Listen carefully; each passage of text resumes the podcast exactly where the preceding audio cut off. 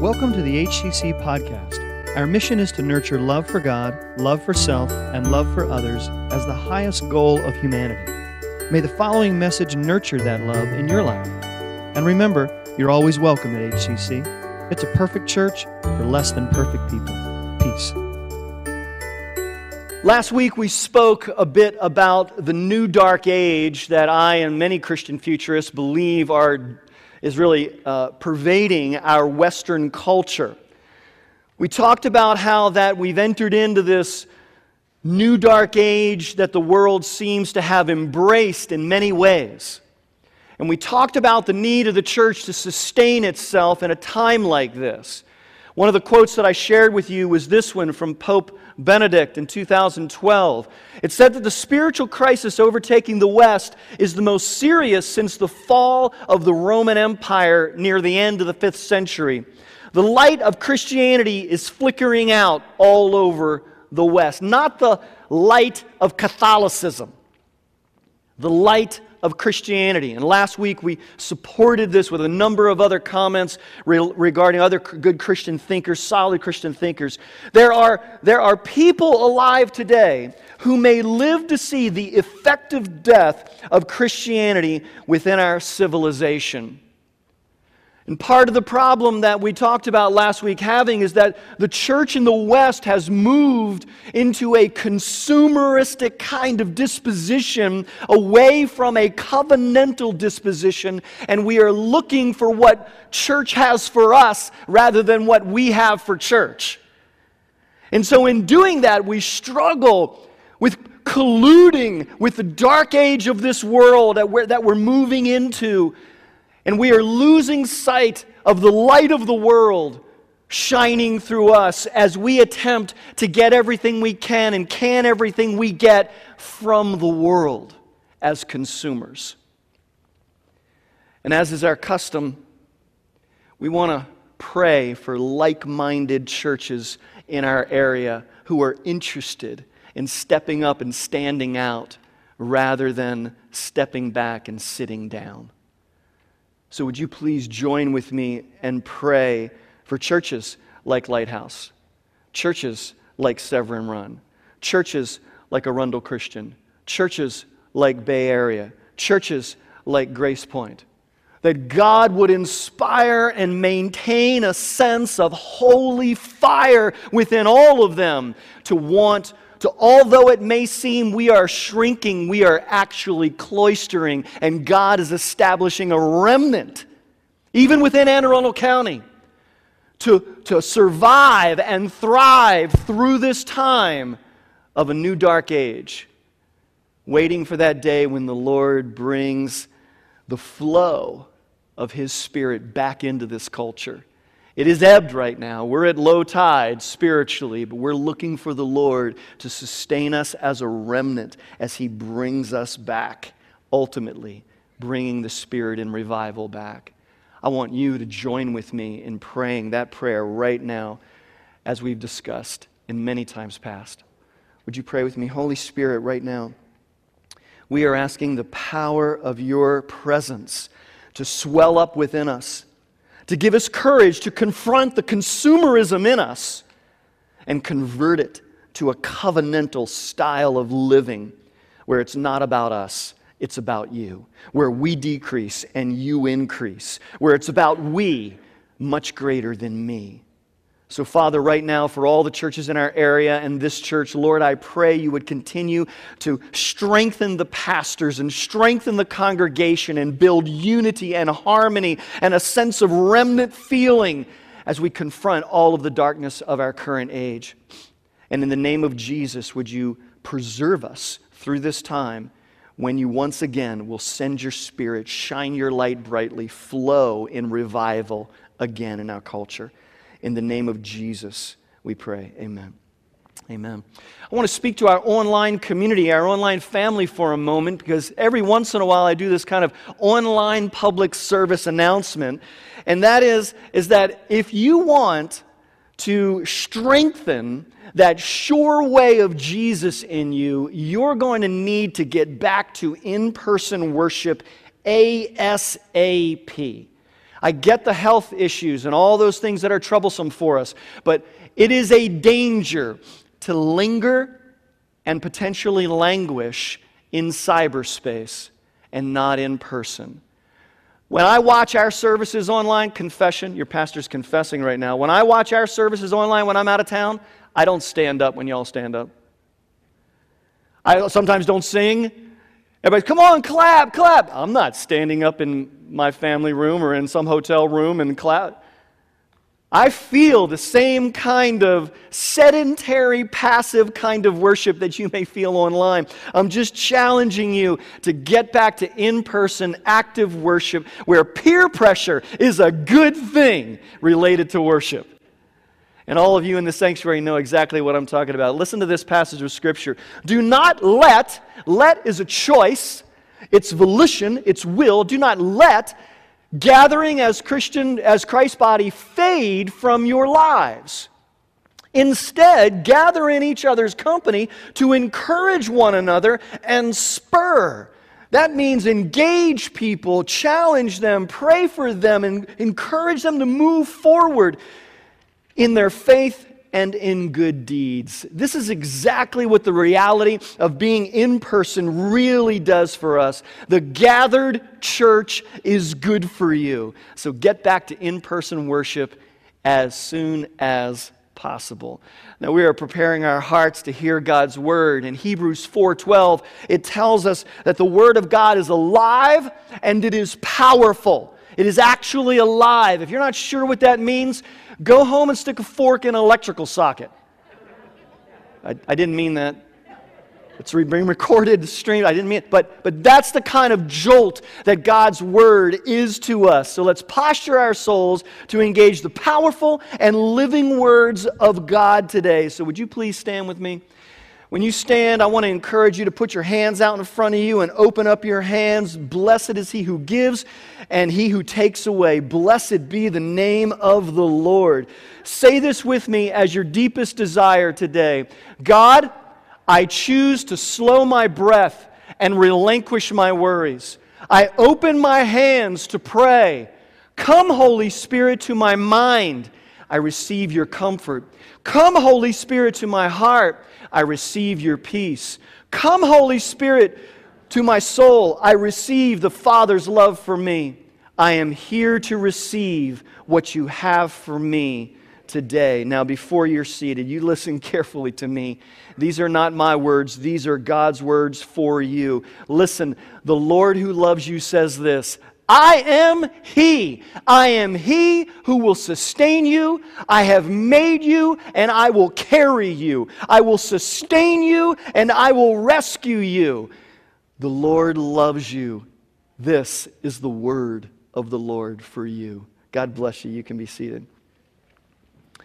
As you know, our annual theme, as we've been talking about for the last couple weeks, we're about the third week into me talking about our annual theme of contentment. The secret of contentment.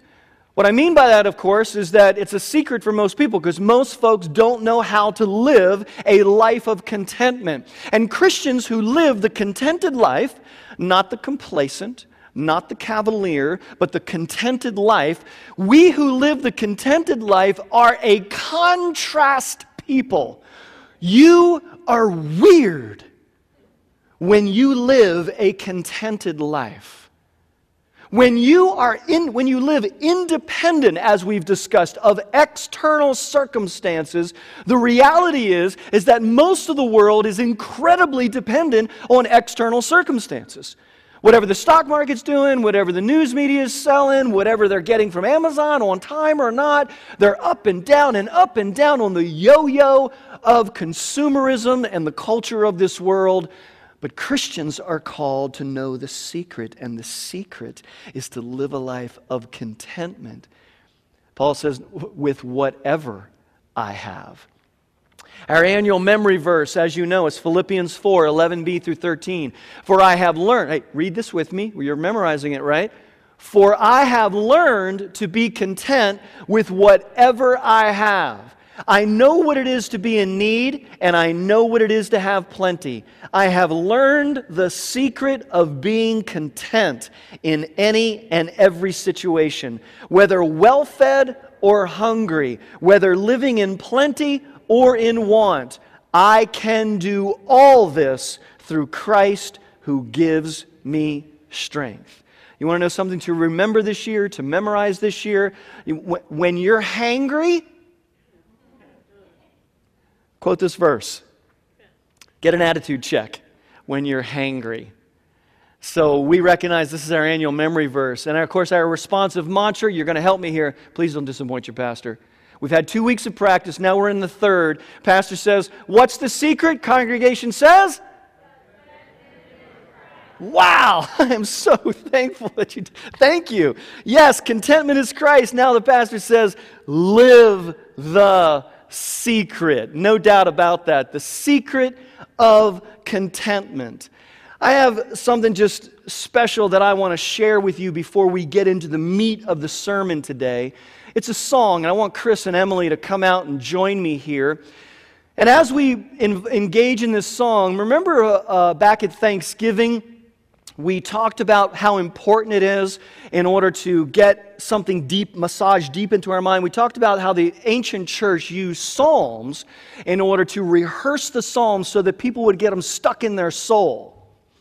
Well, this is a song that I want to get stuck in your soul. Have you ever had a song stuck in your head? Well, you know what that's like. I had a person in the chancel room just a few moments ago say, I can't get this song out of my head. And I said, Don't worry, give it a minute. I'm going to give you a new song to get stuck in your head. So the devil, the enemy, enters into our lives as we prefer his lies over the truth of the Lord. When you allow the lies of the enemy, and the enemy, the devil, is a liar. And we'll talk about that in a few moments. But what I want you to recognize right now that part of, the, of the, your responsibility in this Christian living to be content, you must not let the enemy in. And so, as we share this song with you, I want to encourage you to allow the chorus of it to get stuck in your head so that you will not let the enemy in.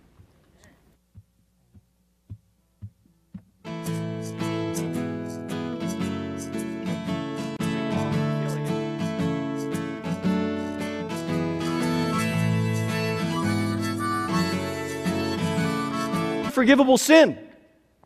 I can't tell you how many people I've talked to over my 35 years of ministry experience who have come to me and said, I'm so concerned that I've committed the, the unpardonable sin, that I've blasphemed the Holy Spirit in some form or fashion, and you're worried about that, and you're believing those lies, and you're walking around insecure in your faith because you believe that.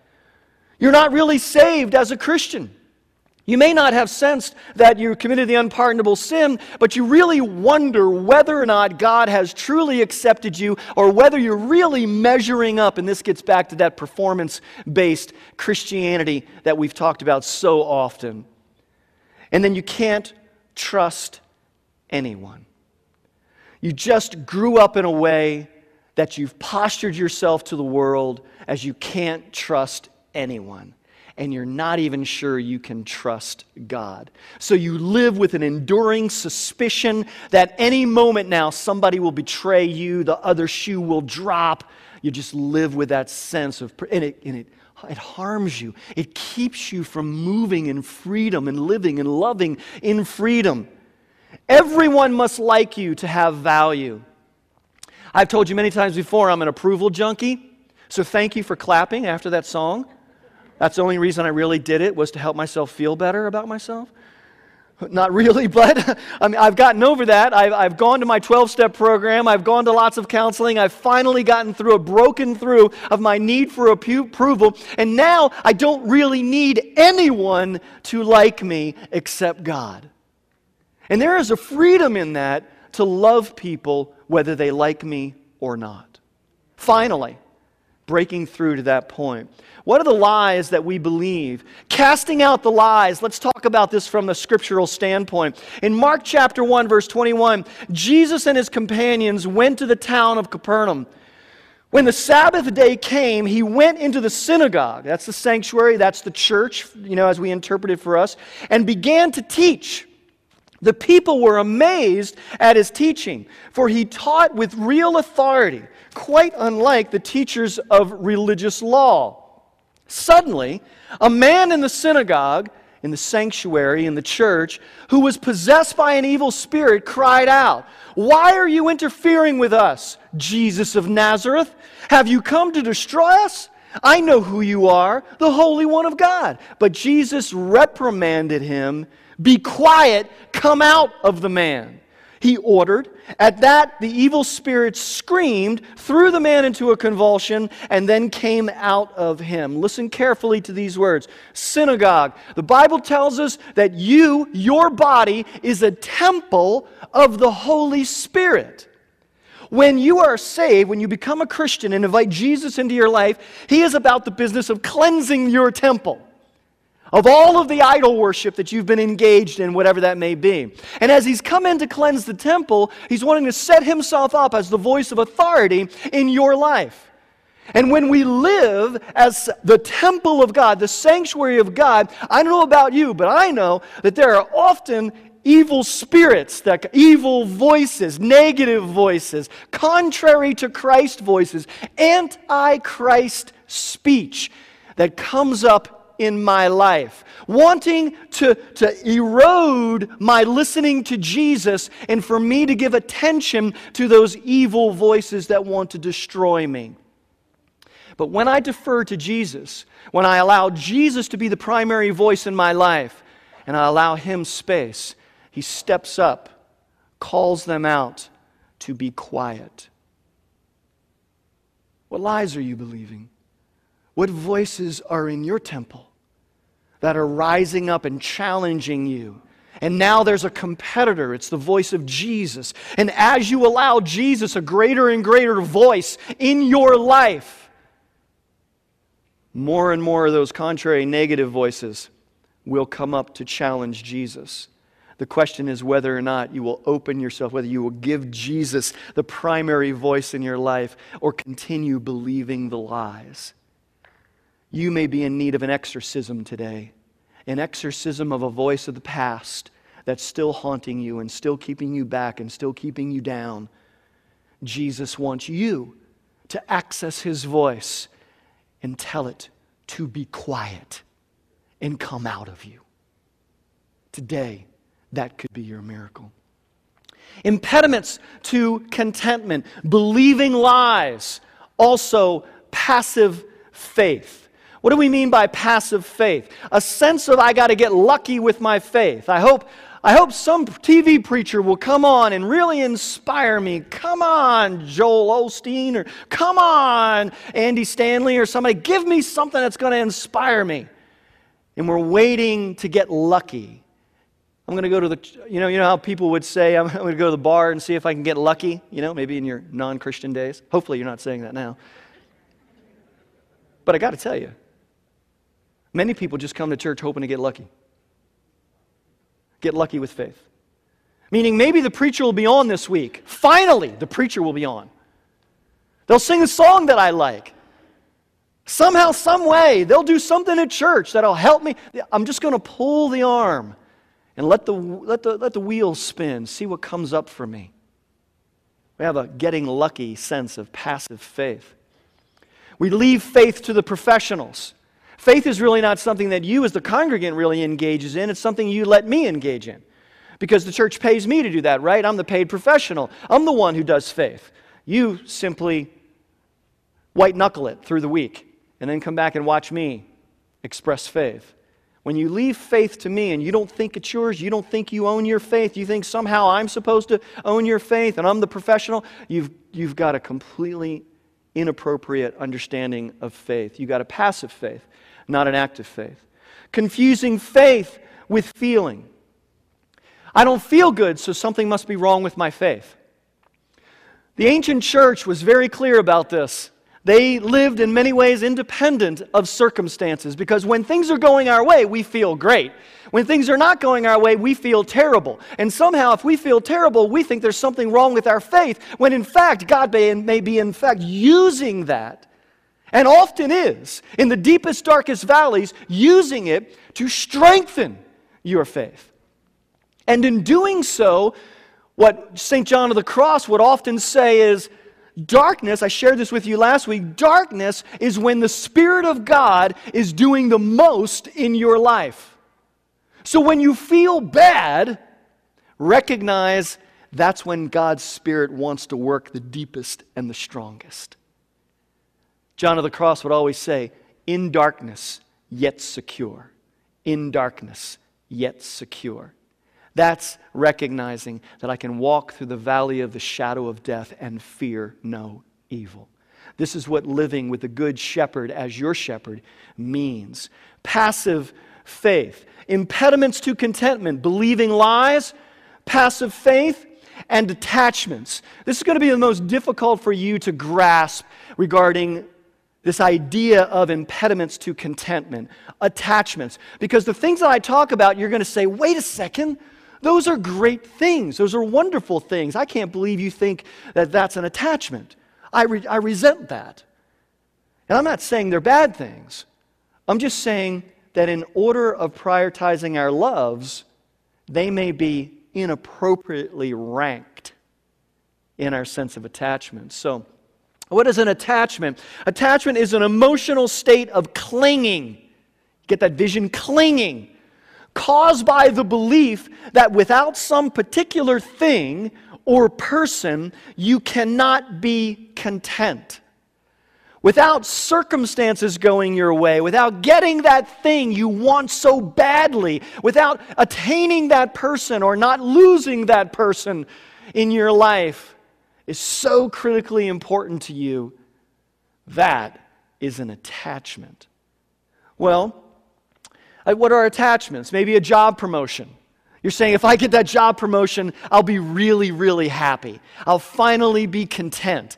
You're clinging to the idea of that promotion that you so desperately want. Attachment, getting married. Is married a bad thing? Don't, you that are married, don't say anything. Getting married, getting, okay. Getting married is often an attachment. It's something that perhaps a single person might have high valued in their life, and somehow, some way, they're not really measuring up because they're not married. Maybe folks who have been divorced are thinking about this, and marriage is an attachment. I'm a failure because my marriage failed, and my divorce came through, and I'm a failure because of a marriage related issue in your past or in your current situation. Attachments, having children. If I don't have a child, I'm not a complete human being. I can't be happy, I can't be content because there's this missing piece. That's an attachment, a clinging to a thing or a person. Being liked or approved. We often fall deep into a sense of sadness or uncomfort, um, discomfort or a sense of uh, uh, really just being totally bummed out when people don't like us. And we work to please. Maybe you're a pleaser because you've got to be liked by everyone. Pastors struggle with this tremendously. Often, pastors will, will look for that affirmation. They want to be liked by everyone. When some, eh, you know, 300 people can be in the congregation and, and one person come up and say, you know, I really just didn't appreciate that part of your message. I thought you really misinterpreted that scripture. And that pastor will go home and think they have a complete failure because one person didn't like them. They got to be liked by everybody, they got to feel approved. But actually, in the New Testament, being a pastor means that you're unliked and disapproved by the majority but we live in this day and age. Succeeding. Are you succeeding in life? When you go back to your high school reunion, do you feel confident? You're happy to go back and talk about your successes. You're very happy to show up in that room because you know that people are going to go, wow, hey, he's here. Did you know she did this? She did that. She achieved that. Successes. All of these things can be attachments, things that we cling to and things that we don't want to lose. So, attachments are always having two parts to an attachment one is positive and one is negative. The positive part is the excitement or thrill that you've experienced when you get what you're attached to. The promotion comes through. You walk in the door, honey, I got the promotion. Woohoo! Everybody shouts and celebrates and all that. It's wonderful. You call everybody you know, you talk about your promotion. It's the thrill of getting what you were looking for. You walk down the aisle, you get married. Yes, got it. It happened. I'm done. Yes, finally, I can be content. You move through, you, are approved, you're liked, you're riding this wave. They like me, they like me, they oh, they don't like me, they don't like me. Work hard. Oh, they like me again, they like me again. Ah, oh, yeah, you're just the positive part, the excitement or thrill that you experience when you get what you are attached to. The negative part, the sense of threat, tension, and or fear of not getting or losing the attachment. Once you get the promotion, once you get the marriage, once you get the child, all of a sudden fear and anxiety set in for all of those things because those things are so incredibly important. You've got to retain them, you've got to hold on to them. So there's the positive thrill and the negative sense of loathing and fear that we might lose this thing we are so attached to. This, these are impediments to contentment. Let's look at Jesus and attachment. Matthew 19, 21. If you want to be perfect, go and sell all your possessions and give the money to the poor, and you will have treasure in heaven. Then come and follow me. Verse 23 I tell you the truth, it's very hard for a rich person to enter the kingdom of heaven. I'll say it again. It is easier for a camel to go through the eye of a needle than for a rich person to enter into the kingdom of God. And we often interpret that as that means money. If you, if you got a big fat bankroll and you're loaded, you probably won't make it to heaven. Well, that, of course, is not true. What is true is that it'll be really, really hard for you to have contentment, to really enter into the kingdom of God fully and freely.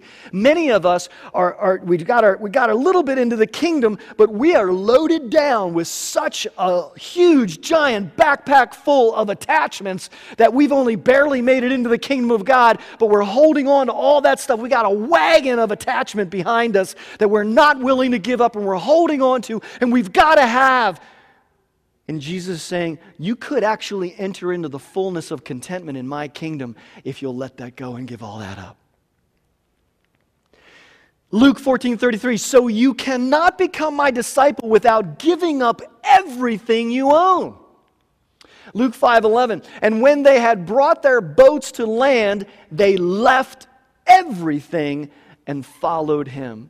Matthew 10 37, if you love your father or mother more than you love me, you are not worthy of being mine. Or if you love your son or daughter more than me, you are not worthy of being mine.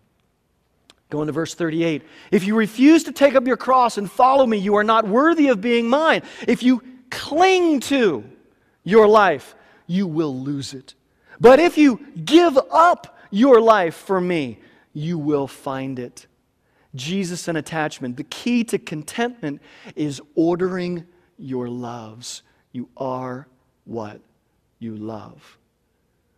This question for us today in regards to impediments to contentment is Lord, what am I clinging to? Now, the question is that I'm sure you have, like many people have said to me before, yeah, Steve, but I'm not going to tell my father I don't love him. I'm not going to tell my mother, I'm not going to give up. I'm not going to go home and put my house on the market. Where am I going to live? You've, you've just missed the point.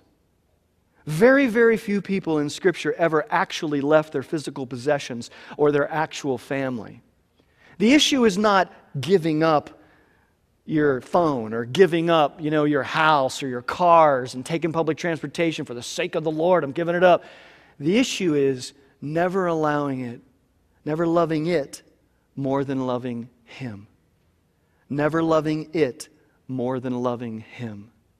This is the key of recognizing contentment that you can give up everything and retain everything as long as you've got it in the right order. As long as that is never replacing your love for God. Matthew 6 Seek first the kingdom of God, and all these things will, and all these things will be added to you as you do this, as you prioritize God's kingdom to be first in your life, you will order all your loves. It simply means that once you get this order correct, contentment will be yours because you are, your eyes are fixed on Jesus and everything else is falling into place behind you. As long as you're trying to put the caboose in front of the engine, you will never make much progress. But once you get the caboose, the lo- excuse me, the engine in front of everything else, then finally the, the caboose will find its place back there somewhere because you're focused on his kingdom. Matthew 22 Love God with all your heart, with all your mind, and with all your body.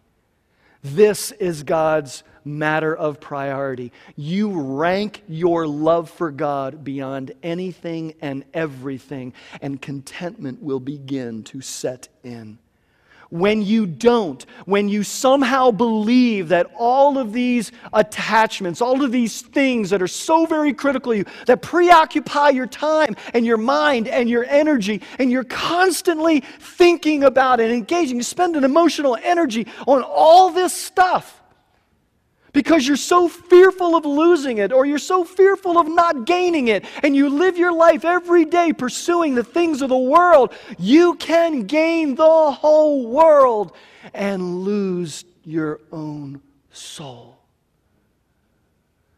Jesus is saying that the only way to contentment, the secret of contentment that Paul found at being content with whatever he had, whether it was almost nothing or with everything, he was still content. That means that his loves were ordered. Impediments to contentment, believing lies, passive faith, and detachment.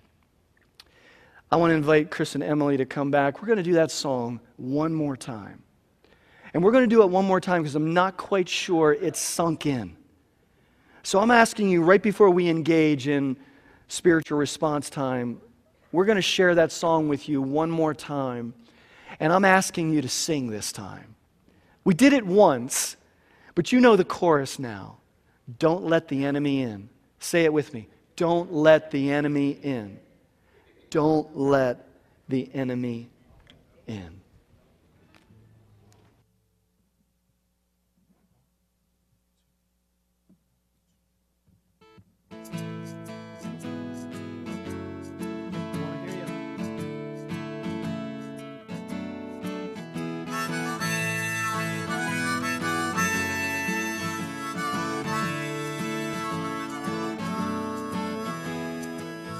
Saw a lion trying to hurt someone you love, you fight him with your hands or shoot him with a gun. And if you saw a robber trying to break into your home, you'd hit him on the head with a hammer or your phone. We take care of our bodies, we take care of our things. But what about these hearts we're given to the King? Don't, don't, don't let the enemy in. Don't, don't let the enemy in. Don't, don't let the enemy in.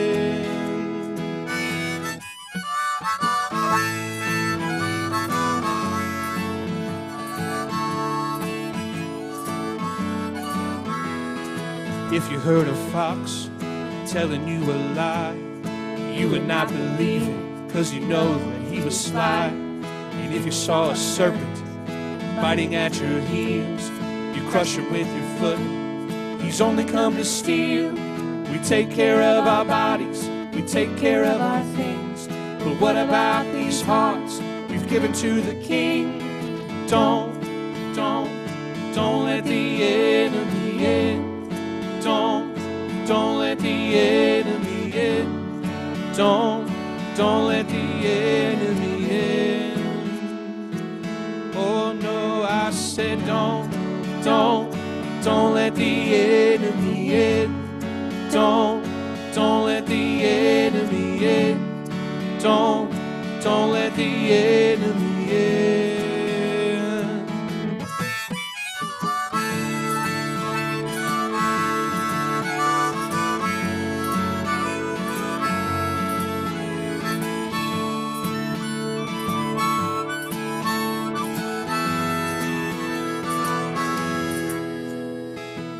You met a man who had a kingdom and a treasure, he gave it all to you just for your good and for your pleasure.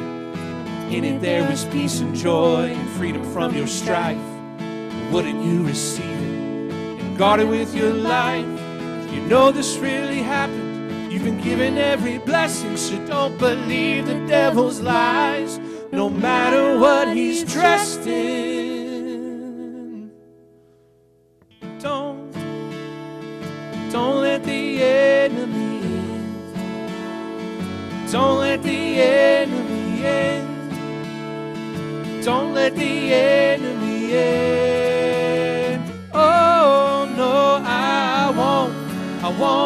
I won't let the enemy in. I won't. I won't let the enemy in. I won't. I won't let the enemy in. Oh, one more time. No, I won't. I won't. I won't let the enemy in. I won't. I won't let the enemy in. I won't. I won't let the enemy in. Pastor.